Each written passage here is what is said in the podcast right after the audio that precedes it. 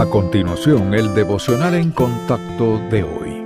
La lectura bíblica de hoy comienza en el versículo 9 de Juan capítulo 1. Aquella luz verdadera que alumbra a todo hombre venía a este mundo. En el mundo estaba, y el mundo por él fue hecho, pero el mundo no le conoció. A lo suyo vino y los suyos no le recibieron. Mas a todos los que le recibieron, a los que creen en su nombre, les dio potestad de ser hechos hijos de Dios los cuales no son engendrados de sangre, ni de voluntad de carne, ni de voluntad de varón, sino de Dios.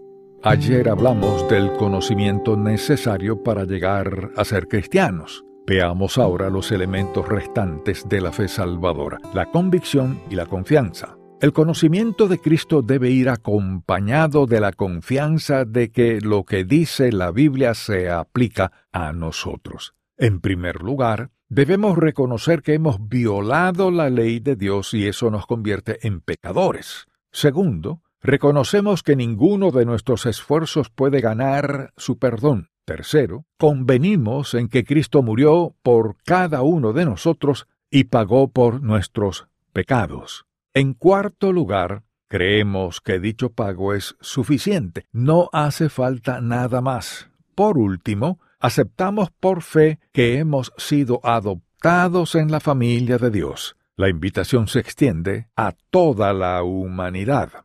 Una vez que estamos convencidos de que Cristo es nuestro Salvador, y la confianza se demuestra mediante la acción, como nuevas criaturas, tendremos una nueva perspectiva y valores diferentes. Cristo, nuestro Señor, tiene ahora autoridad sobre nuestra vida y sólo Él merece ser nuestra máxima prioridad.